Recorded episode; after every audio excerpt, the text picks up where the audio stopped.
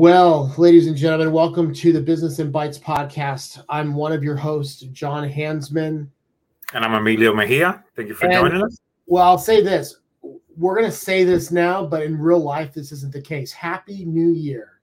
Happy New Year, everyone. Uh, this is two things pre Christmas and for me, pre baby. Like, so life will be very different on episode four for me, and I'm super excited about that. But today we're excited. We've got some good topics, uh, conversation with our guest Kevin Hayward. We're going to talk uh, about uh, another data breach because that's what's happening in the world today in our industry. And we're going to talk about some tips you can use to protect your business. And you know, the Business of Bites podcast, what we're really about is helping you grow both in the business development area and both in just protecting your business and keeping it safe. So we're excited to bring uh, Kevin Hayward onto the stage. Now, here's what I'll say about Kevin. I, I maybe I should bring him on so we can maybe we'll do the math together. So Kevin, I've known you for I think it's going oh, it might be more than 10 years now. I think it's more than 10 years. I was thinking between 10 and 15. So yeah, we'll, we'll, we'll settle with more than 10 we'll say like 12 just to just to split the difference. Uh, you've been a good friend of mine for a while and there's a, i think there's even a commercial that says he's not just my insurance agent but he's my friend. Uh, kevin kevin's been my insurance agent for quite a while and uh, someone that i trust and uh, just enjoy uh, not just having a business relationship with you but but also just uh, just talking with you on a regular basis you also recently uh, got me to play pickleball more because you were talking about it. So that's a whole different topic. What we want to do is, why don't you start out just by introducing yourself? Uh, I said, you know, we know you're with State Farm, but I'd love to hear a little bit about your business journey. How did you get to be a State Farm agent? Like, you know, give us a, just a, a short recap of how that how that came to be. Yeah, first of all, thanks for having me, John and Emilio. It's fun to be here with you. Um, I have been with State Farm for 16 years, but I've owned my agency for 12. Um, I kind of call myself an accidental entrepreneur. Um, I was with the corporate side of State Farm for four and a half years, um, and I really liked that. Um, but things were changing.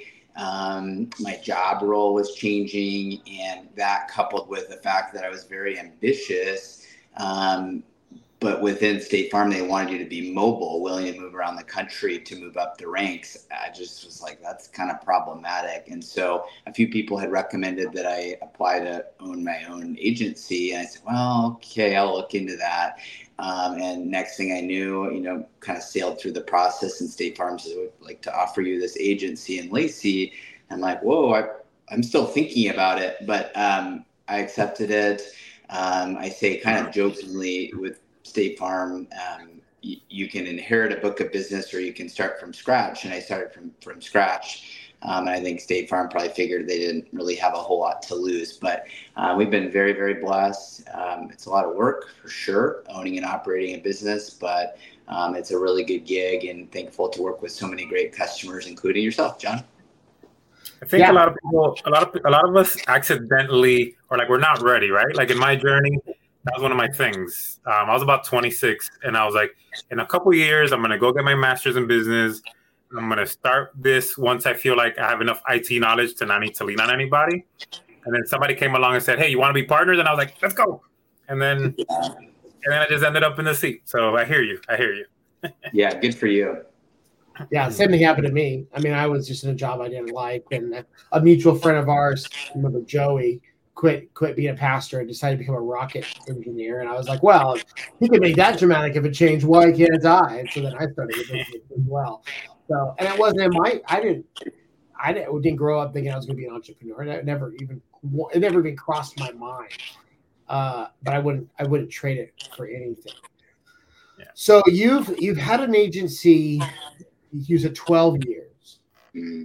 And that means you had to start from scratch. You had to start with just you being the guy, being feet, you know, growing. And now how many how many employees do you have? Um, I believe it's nine. You have nine employees. Mm-hmm. So how does that? When you look back on today, like from today back, what is the emotion that that you think about when you when you think just where you've come from? Yeah, I mean, I feel thankful. I feel really thankful that I am where I am today. Again, as I mentioned, I'm very, very blessed. And, um, you know, I've worked really hard, but I certainly don't deserve all the credit for it. Um, it's also been a grind at times. Um, at one point, I went and I counted up all of the employees that I'd had over the I think at that point it was 10 years and it's a big number. Um, I've got some really good stability on my team now. I've got a, a, group of people that there's been kind of a settling and I've got a really solid core, but um, there's been a lot of people that for lots of reasons haven't worked out. And so, um, yeah, I mean, it's, it's tiring. It's a lot of work, but again, it's that combination of, yeah, it's been a grind, but I'm very thankful to be where we are and I'm trying to, trying to keep it going. I don't I don't know if you realize this, but the very first entrepreneur book anyone ever gave me was from you. That's cool. I bet I know which one it was. I mean, which one was it? Entrepreneur Roller Coaster by Darren Hardy. Am I right? Yes, sir. that is exactly right. And I read that thing from beginning to end. And there's times, and I can even say even recently, where I I thought about that book, and I was like, man, it would be uh, i'm glad i i glad i read that book and realized that there'd be ups and downs. Should i read um, it i have it on my shelf but i haven't read it yet. It's good. It's it's it. really good. It's an easy read. No excuses emilio. Yeah. All right. That's, that's that's next on my list. That's next on my list. I have a question kevin um, based on something you just said. It triggered a thought for me that used to happen at one of my clients. How do you pick yourself back up when you've kept rehiring the same position and it just feels like a revolving door. And you're like man i don't know if i'm ever going to find someone to fill this one position because every month or month and a half like it's just somebody new. How, how do you kind of overcome that? Yeah or, or I, mean, I guess there's a couple things. Number one i just don't really see it as optional like okay I, i'm going to do it. I've had great employees over the years. I have many great employees now and so i know that great people are out there. And so uh, maybe it's stubbornness that I have or persistence or whatever. But the other side of that coin, and I don't really like to think think about this, but um, some of it is looking in the mirror and saying, okay, how did I fail in this? And it could be a, it could be failing in a few different ways. It could be failing in my hiring process. You know, maybe I, I cut some corners and like, well, they didn't do this thing or they've got this flaw, but maybe it'll be okay. So maybe I failed in just my process and how I brought that person on. It could be that I failed in um, how I set expectations or how I trained them. Um, you know, and so it could be how I engage, how I motivated or whatever them. I, I, um, you know, and, and I try to learn something from each employee that, that doesn't work out.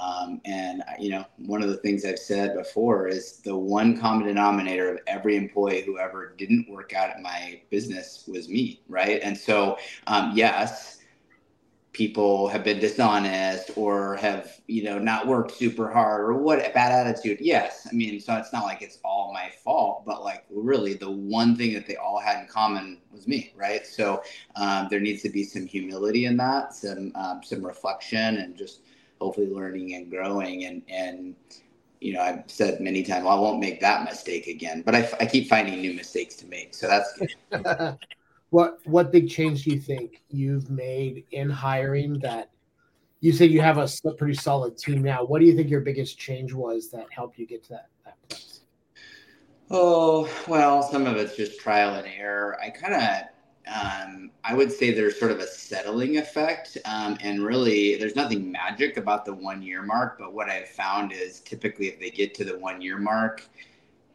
there's a really good chance it's going to work out with them. Um, they've kind of they understand the business, they understand the culture, they're a part of it, they've shaped that, and it's like it's like they've gotten over some kind of a hump, and it's like once they get there, there's again that sort of settling. Um, in that zero to one year mark, that's where most of the turnover is. And, and it's like either they aren't the right fit, I'm not the right fit for them, whatever.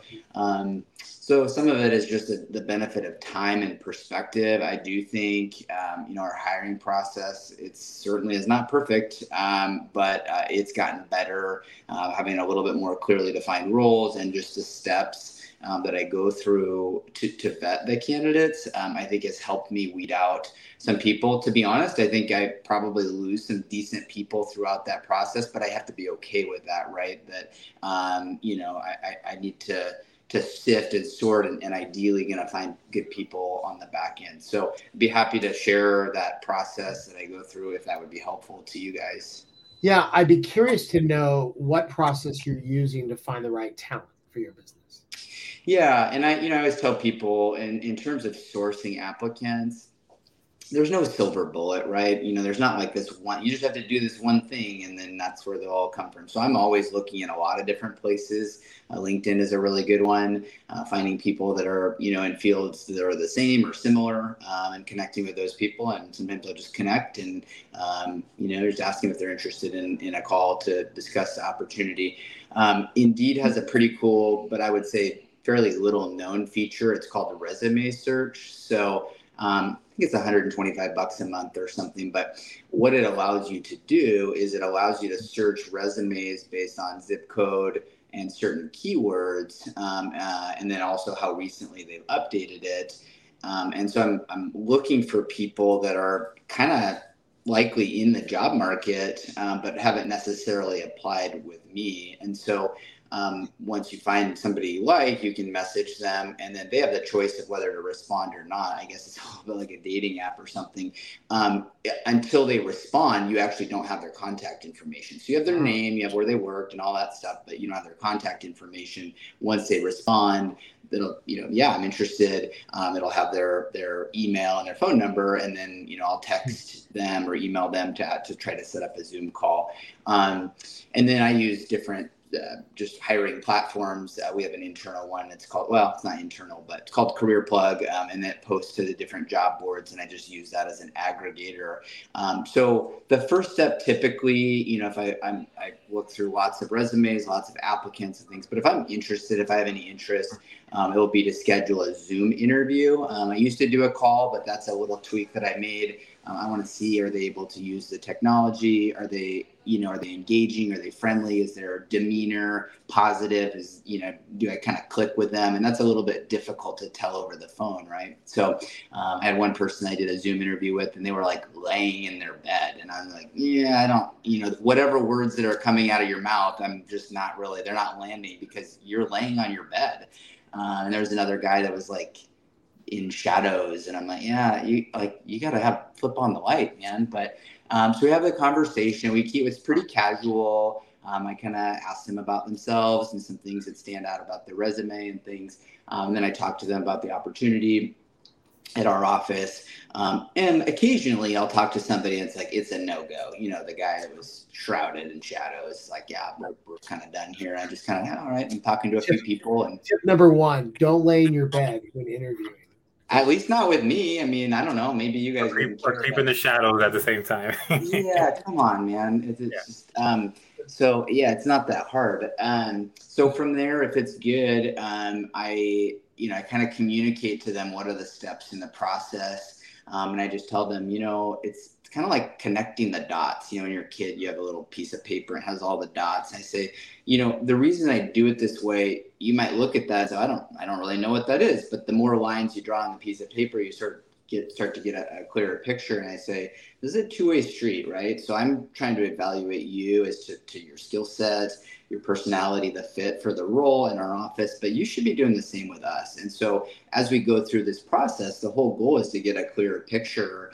um, to try to in- increase our odds that this will be a fit. Or if it's not, then let's let's you know let's tap out before we we enter into this. So um, anyway, um, so then I send them an assessment. Um, there's one. It's put together by a former State Farm agent. It's called Can They Sell. Um, to me, it's twofold. Number one, the assessment has like a cognitive, it has some personality, motivation stuff. I think there's a lot of good ones out there, and I don't necessarily think that everybody should use that one. There's probably a lot of different ones, but a, I want to see are they even going to do it? I would say 20% of the people that I send the assessment to just never do it. Uh, well, okay, if you're not willing to spend 20 minutes doing an assessment, probably it's not you're not that interested or whatever, right? Um, and then it's it's just another data point. You know, I see some on that assessment. There's there's one measurement that's deadline motivation. In other words, are, are they a hustler? They do they want to get stuff done. And when I see that's like five out of a hundred, it's like, yeah, I don't want to beg you to pick up the phone and call people. I need people that you know have a sense of urgency. So, um, so sometimes I just weed people out based on that. Usually, I'm not going to hire or not hire them just based on the assessment. But if that looks good, then I have them in for an in-person interview. It's a little bit more formal. It's structured. Um, I'll often have my office manager, Patrice, in on that uh, meeting. Uh, I like to see how are they going to dress? How's their handshake? Are they looking you in the eye? Are they quick on their feet? Are they asking me questions? Um, and then from there, if I really like them, um, I do references, and I don't haven't run across anybody else that does it this way, but I really like it. So I tell them if I was interviewing John, I'd say, "All right, John, I'm going to email you three days and times. Um, you know, Tuesday at three, Wednesday at ten, whatever." you're going to arrange for your references to call me at my office at those days and times. You're going to email me and let me know who's calling and when. And, you know, if for whatever reason one of those times doesn't work, we can do some back and forth with that. But um, it's a pretty basic task, in my opinion. Um, but again, you'd be amazed at how many people can't follow instructions, they don't do it, or whatever. Um, and if they can't do that, it's probably not going to bode super well. So, um, as I mentioned, there's probably some pretty good candidates throughout, you know, in that process that whatever they, they just think, oh, this is too much or um, this is, you know, unreasonable or whatever. But I've hired a lot of people that way. And I think my hope is it, it weeds out a lot of the flakes um, and they sort of, they sort of opt out of this whole thing and it makes it a lot easier for me. It's frustrating. I feel like I waste my time sometimes with certain people, but that's okay. That's part of the deal. Is you've got to talk to a lot of people to get one or two good ones out the back. So that's kind of that process, and hopefully that makes sense. Yeah, you gotta you gotta you gotta kiss a couple frogs to, to get the prince. So um, so this is my second this is my second IT company. Uh, my first one we grew as big as seven or eight every once in a while. I never had a process. It was always like shooting from the hip type thing. Um, as starting as of this year, starting AM3, I went to a process um, which actually I have a couple things I'll share with you guys that have helped me. Um, first, some sort of test, just like you did. Um, I have them send me a video, and in the video, I asked them three questions. Um, why do you what what got you into IT? Like, what do you love about it? Tell me the time that you fixed something that you overcame that you didn't know you were going to fix. And I forgot what the third question was. And like you said, are they going to answer the questions? Are they going to make the video and send it to me? How are they gonna like present themselves in the video? I don't expect anything all out because just you know I'm asking them to record it from their phone maybe, but it just gives me a lot. It also lets me know how they speak. Do they have like a strong accent? Do they not? Before we even engage into having the Zoom video. Um, once I hire them, this is what's worked for me pretty good. Um, at the end of the day, tell me what you learned or what you had issues with in an email, right? Just quick email nothing too fancy. Two bullet points what you learned, two bullet points what you found difficult or have a question about.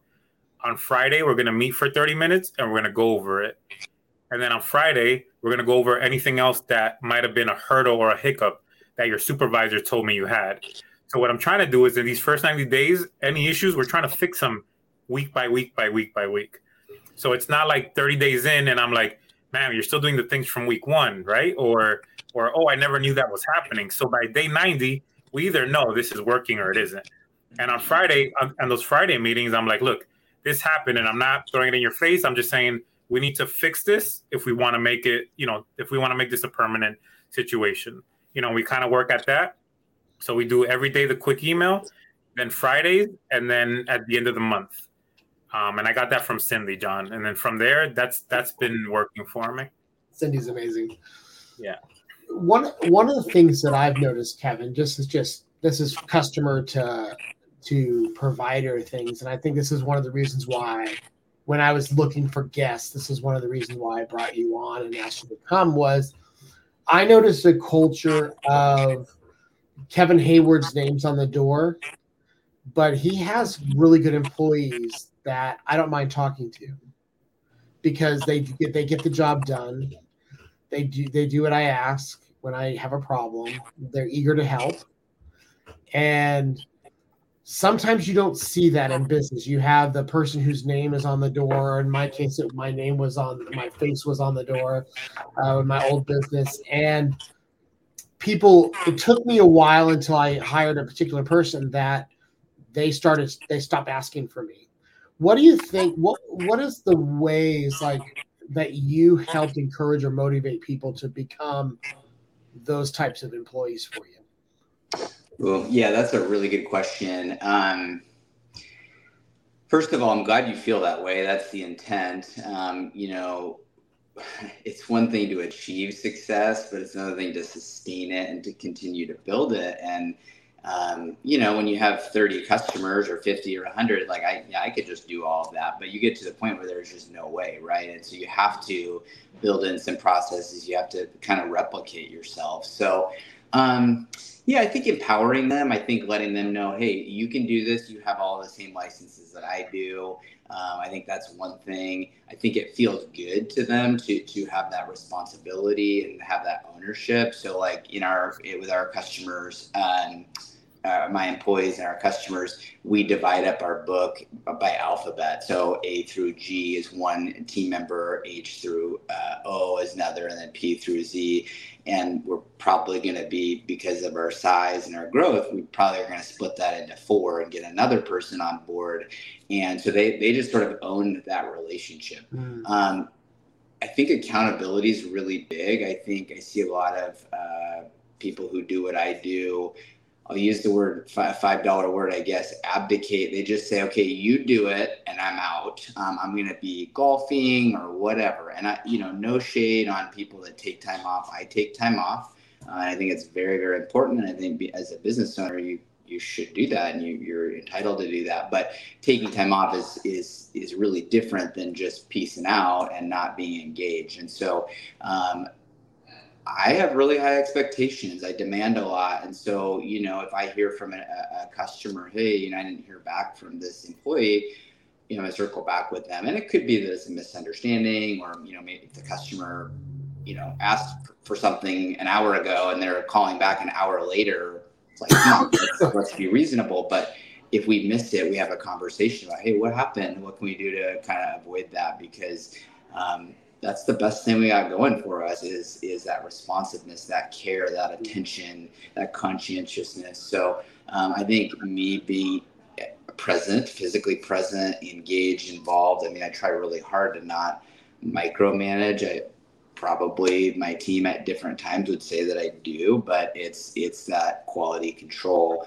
Um, but at the same time, saying you empowering them and saying you can do this, you're, you're able to do this. And some you know sometimes customers will ask me something, and I'll just say, you know what, I'm going to have Vanessa get back in touch with you, and she's going to do a great job for you. And yeah. once in a while, a customer acts, you know, like they think I'm you know too important for them or I don't have time for them, and sometimes I had a guy this morning kind of barge into my office and he wanted to talk about his bill going up, and that wasn't my favorite thing, but I think being willing from time to time to say, yeah, I'll meet with people. I'm not, I'm not above that. It's not that I'm not willing to do it. It's just I can't, I can't meet with all the people um, for all of their needs, and that's what that's what the team is for. So, a little long-winded there, but hopefully that gets at your. No, I think that's great, and it, I mean, like I said, I noticed it from my perspective. Uh, calling you and then having somebody else call me back. And when they took care of me, I was like, okay, well, I can just call the office. I don't actually have to call Kevin's uh, cell phone or anything like that. So now I but, call you. But you could, right? I mean, I it's could, that balance but, of like, hey, yeah, I mean, we're friends, and I don't give my cell phone to every customer, but like when a customer, you know, asks me, it's not that I'm not willing to, but it's there's a subtle kind of training of both sides, and even with my team, when a customer will say, "Oh, I want to talk to Kevin," training them to say, "Oh, yeah, yeah, um, that's fine. What is it? I might be able to help you with it." And some people will call in and say they really want to talk to me to make a payment. It's like, man, you definitely do not need to talk to me to make a payment. And there are some things that only I can do, but that's a pretty short list, right? Yeah, Yeah, exactly. I prefer to keep my my uh, texting conversations to more fun things. Yeah, no, yeah, but but again, I don't. You know, if you if you get into a bad accident, I, frankly, I want you to call me because we're friends and I want to be able to help you, right? right? And so it's that you know finding that that balance. So totally, totally. What are there any other additional things you do to encourage or motivate staff? Yeah, I mean, I try to do a lot of things. Um, you know, every year we do like a Christmas outing. We just did that this last year. We went to a nice dinner. We went to uh, Legends Arcade and, and played some skee ball and a bunch of different things like that. So we'll do a handful of things throughout the year, little outings. Um, we do a, a, team meeting every Monday, so we did that this morning, and we just uh, among other things, we go around the table and everybody says something they're thankful for, and uh, we try to engage, you know, that way. Um, we do, uh, Emilio, to your your earlier point, we do uh, bi-weekly, every other week, one-on-ones with my team, um, and they have a, a few questions. It's, it's a standing, recurring calendar invite, but um, what's going well for you? What are you struggling with?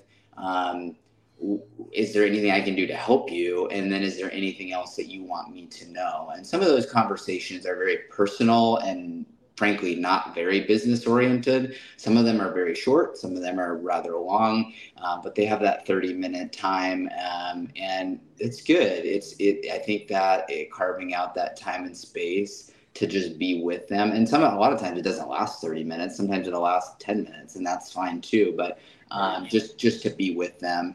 Um, I try to do little gestures here and there if I can pay for something for them. I had a team member who had a, a window that was broken out in her car and it was like duct taped up. And I was like, you know, there's a glass company that we work with all the time. And I went out and took a picture of the car and I texted them. I said, hey, well, how much would it cost to do this? And like 200 bucks. I'm like, all right. I'm to send my employee. I just, I said, just send me the bill and I want to take care of that. So, you know, I mean, I don't have opportunities to do stuff like that every day, but as a business owner, I think if you can bless your employees, I do think those things come back. And I'm not keeping score, keeping track. Um, you know, but but I just I just try to do little things here and there to say, hey, I see you. You're not just somebody that you know works for me and answers the phone and makes me money yes, we have a business to operate here, but I see you as a person, um, and that's really that's that's what's going to last. So yeah. So I'm gonna I'm gonna show a, picture from your Facebook, your business Facebook page. You probably thought. and well, other than the other than one of my other favorite ones that you do is you've always have a new sign. Uh, you always change your signs, and they're always they're always catchy and fun. But another observation I noticed uh, is is this this employee that I, I used to, she actually was helping me for kind of uh, Michaela. So she's got a fun story. She came to work for you, and then uh, how long did she work for you? Um, I want to say it was about two and a half years. So she worked for you for two and a half years, and basically you can see former team member Michaela uh, open her own State Farm office in Chehalis.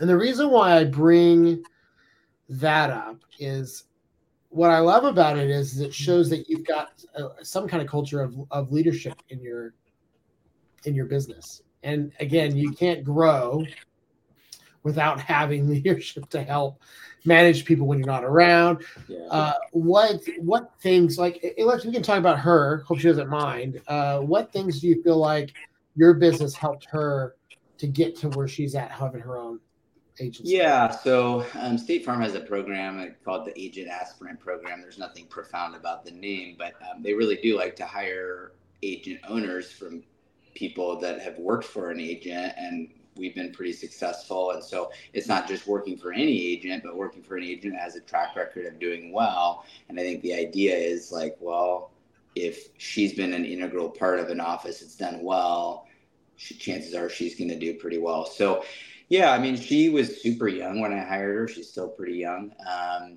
but she had a real grit and a tenacity, and and so she came on board.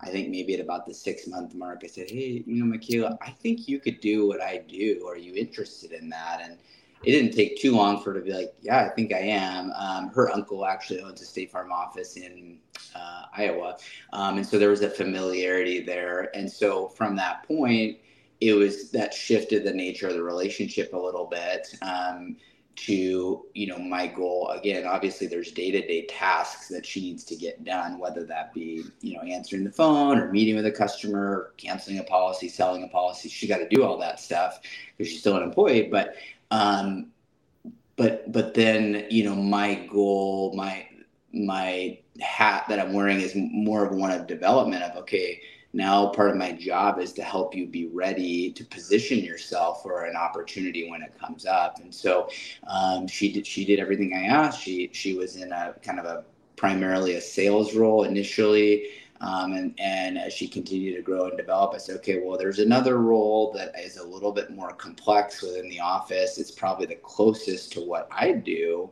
Um, and, and we're going to have you do that for like a year uh, before you go and open because you really need to have that part of your background, uh, you know, your, your acumen. Uh, up to speed before you before you open. So she did that, and then it was just really a neat thing that happened. She initially was gonna wanted to open her office in Montana or move to Montana. She had lived there.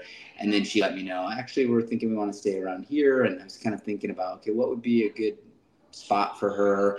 Um, and I knew the agent that was in Chehalis and he was in his 70s. And I said, hey, you know, Gene, feel bad even asking you this question, but I've got this employee. I think she'd do really well in Lewis County. Um, she wear cowboy boots and she's just kind of her, you know, that's just her, her way.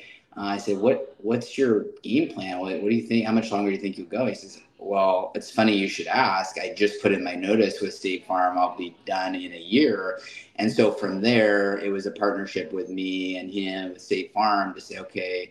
You know, it's not my decision, but I was able to advocate for her, uh, and she got the got the opportunity. So it was a really cool. It was a neat thing of how everything played out. It's not always that neat and tidy, but yeah. it was yeah, just another fun. I mean, I, I maybe I stalk, I Facebook stalk you more than you realize.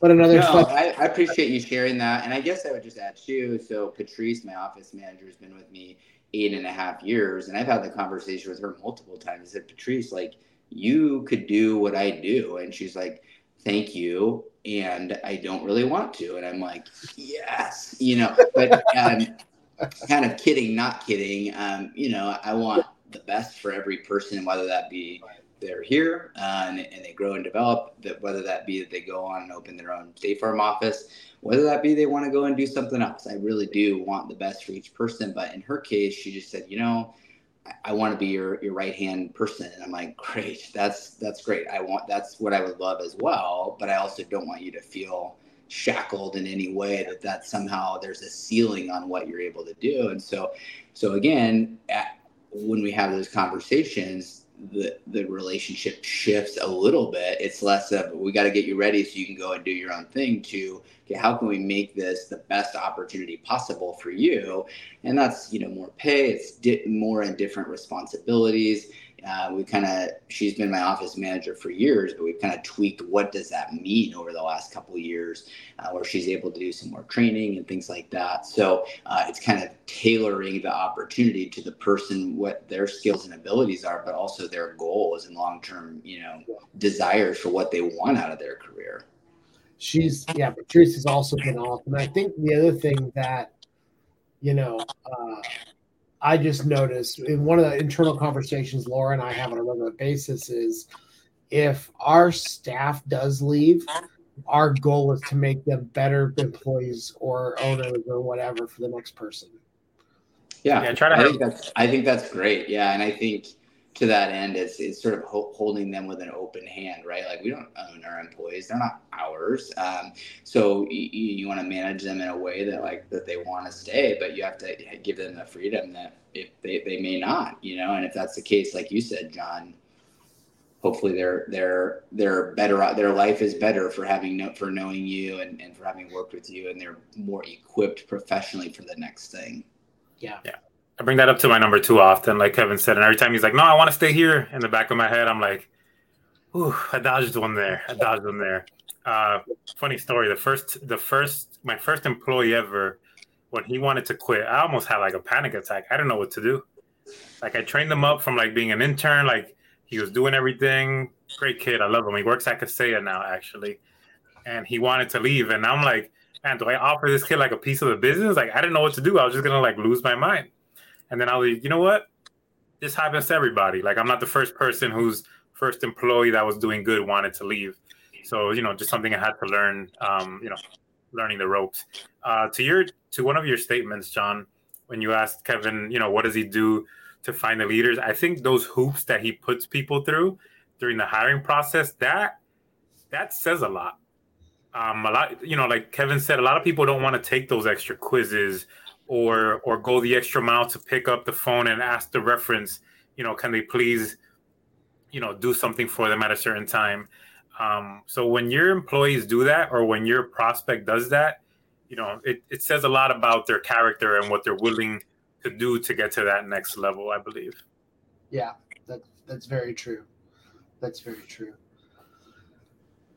Well, this has been this has been a great conversation. I'm going to have to come up with more questions for you. We'll have to do this again. Is there anything else that you can think of that has helped you along your journey that you want to share before we uh, part ways? Um, no, I, it's been a really good conversation. I've really enjoyed it, and uh, I learned some things too from you guys. Um, I remember before I opened, um, I was speaking with a mentor who had been doing this a long time, and I asked him what the hardest part of the job was, and he said, "Oh, it's the employees." um, and I just remember thinking, you know, smug, naive 26 year old Kevin thinking like, oh, well, that's you. It's going to be different for me, you know, but, um, yeah, I mean, it, it is, it's, it's really challenging. It's really, really challenging, but I think trying to think of the other side of that coin, which is the opportunity really to bless um, your employees and to, to make a really profound difference in people's lives.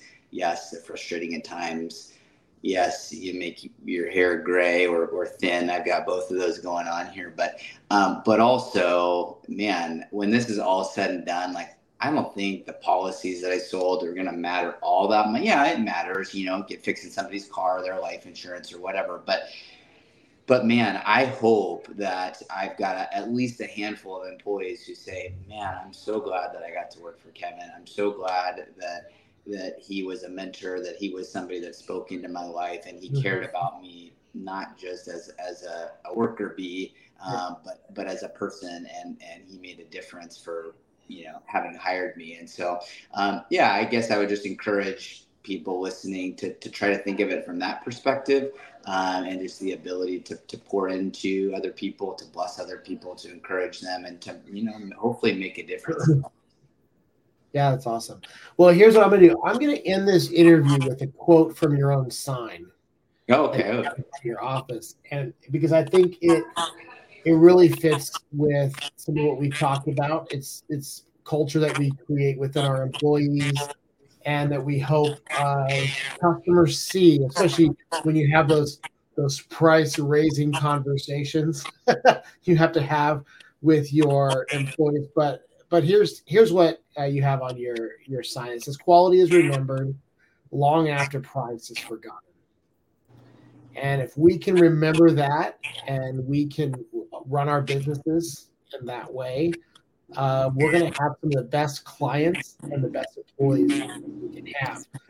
Uh, conveniently, also, if you're in the Olympia, Washington State area, Kevin's phone number is on his sign and uh, I'm sure he'd love to have a conversation with you about insurance. And so uh, we'll go ahead and uh, put his information in the show notes as well. Kevin, thanks for being here. Uh, it's been a real pleasure to have you. Oh, my pleasure. Thank you, John, for the invite, and Emilio as well. And, and really nice to meet you, Emilio. You too, Kevin. Okay, uh, pickleball game coming up soon. Sounds good. Hey, man. Awesome. We'll see you later. Okay. Bye. Well, another good interview. I I don't even we're we're doing really well on guests, and I'm super excited about all the people that we've been able to to bring to the table. And I'm trying to figure out that 40 minutes goes really fast when you're yeah, I know, right? Here we are. 40 conversation minutes. is just flowing. Yeah, it goes really quick. It does. Well, uh, so we have another conversation, uh, not as fun as hiring, uh, we're going to talk a little bit about uh, another another data breach and another cybersecurity thing. And I think I want to talk a little bit. Let's talk about lessons before we tell the story. I'm going to do it in reverse because one of the things that we're going to see in this story is the main cause of this is phishing. And I think that we live in a in a time when it seems like people are not paying that much attention to how they're training employees when it comes to cybersecurity. Okay, I thought you were going to go another way, and I was going to say, well, maybe they're not trained. So I like the way you stated it. Good point. Yeah, right. They're not the the owners aren't putting enough focus into how they're actually. They're not building a culture of cybersecurity within their business, and and they're letting people fall through the cracks. And we know at this point from statistics, ninety percent of cyber attacks that are successful, they're created by employee mistakes that's a staggering number that we have to keep in mind. So with that, uh, here here's the story. Cooper mortgage uh, mortgage giant Mr. Cooper had a 14 mil 14.7 million people. And th- I mean that's a staggering amount of people that lost personal data. And I think we find didn't it say it in here? It shows so they lost information that uh, includes full name, address, phone number, social security number, birth date, bank account number. Yeah. Holy heck! And that's what sells the best on the uh, on the dark web: social securities, bank account numbers, especially of those uh, of underage. Yeah, holy heck! Right. So now you've got to keep an eye. These you have 14, 14.7 million people to keep an eye on the dark web. Keep an eye on their bank accounts keep an eye on new credit cards that get opened. The, this is a staggering statistic. And what it comes down to is an employee made a made a simple mistake. What what some companies don't know, um, you know, financial companies, mortgage, uh, car dealerships, places that take in this type of information with social security numbers and bank accounts and deal with money is that when something like this happens, so what are we saying? Almost 15 million people. Yeah. If Mr. Cooper is sued, this company, they have to provide um, credit monitoring and identity monitoring for 15 million people now. Say that's even at two dollars a month per person. Do the math. Talking about a lot, a lot of money. Yeah, I know that I'm getting free, even though I have my own. Mm. I'm getting free monitoring from one of the other data breaches that uh, that my uh, my information was in. And it's and, it seems to be that companies are just throwing this out as okay, well, we're just going to throw this tool at them and hope they feel better about their data breaches and about the fact that their social security numbers and their banking information is potentially out on the dark web at this point. Yeah. And I, and I think on aspect yeah, of what's happening. Yeah. And some of them may have to do it, but uh, I, I mean, it's just it's crazy. You look at just the fact that 14.7 million people. That, well, yeah, there's an exact number, 14,690. That's a that's a huge amount yeah. of people, and it it really shows two things. Businesses, or or rather, cyber attackers are now. I mean, they're really getting good at creating phishing and socially engineered attacks that look very real and they're able to do enough research about businesses to figure out how to send a phishing attack that is specifically catered to that business. So we we can kind of like we can somewhat blame like we can we can point the finger and we can say well they didn't do enough training but we also have to acknowledge that these guys that are doing these attacks are getting better at at this this job that they have. Well, They're getting better at it. Job, so, career, whatever we yeah, want to call it. But yes, whatever. and like you said, now it's becoming, it's becoming easier. It's easier to monetize. Um, yeah. You know, hacking as a service, I think is what someone called it one yeah. time.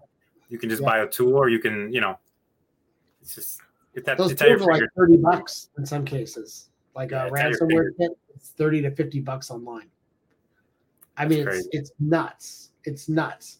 And and I guess the point is is that we as professionals, uh, us in the cybersecurity world, you as the business owner, we all have to up our game. because the criminals are upping their game.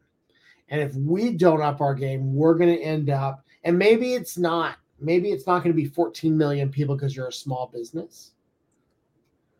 But the percentage of your business that it, that it affects is still significant because uh, sometimes it's harder to pay those out when you're smaller. You may not have the money to, to you know recover as easily as one of these larger companies do. Yeah. So I, it definitely it definitely shows education uh, and consistent education. I sat in a, a speech last week, maybe it was two weeks ago, from a lady who specifically owns an education cybersecurity education company, and she talked about just the fact that uh, we have to we have to do a a good job of not just giving like not education that checks a box, which is really common in, in some business. Okay, we did our cybersecurity training for the year. Now we're good. Uh, but education that is recurring, it keeps people uh, engaged, and it's reminding them on a regular basis they need to be diligent. Yeah, that what they're or that they're retaining, right? Something retainable that they're consuming, that they're retaining what they're consuming. I'm sorry.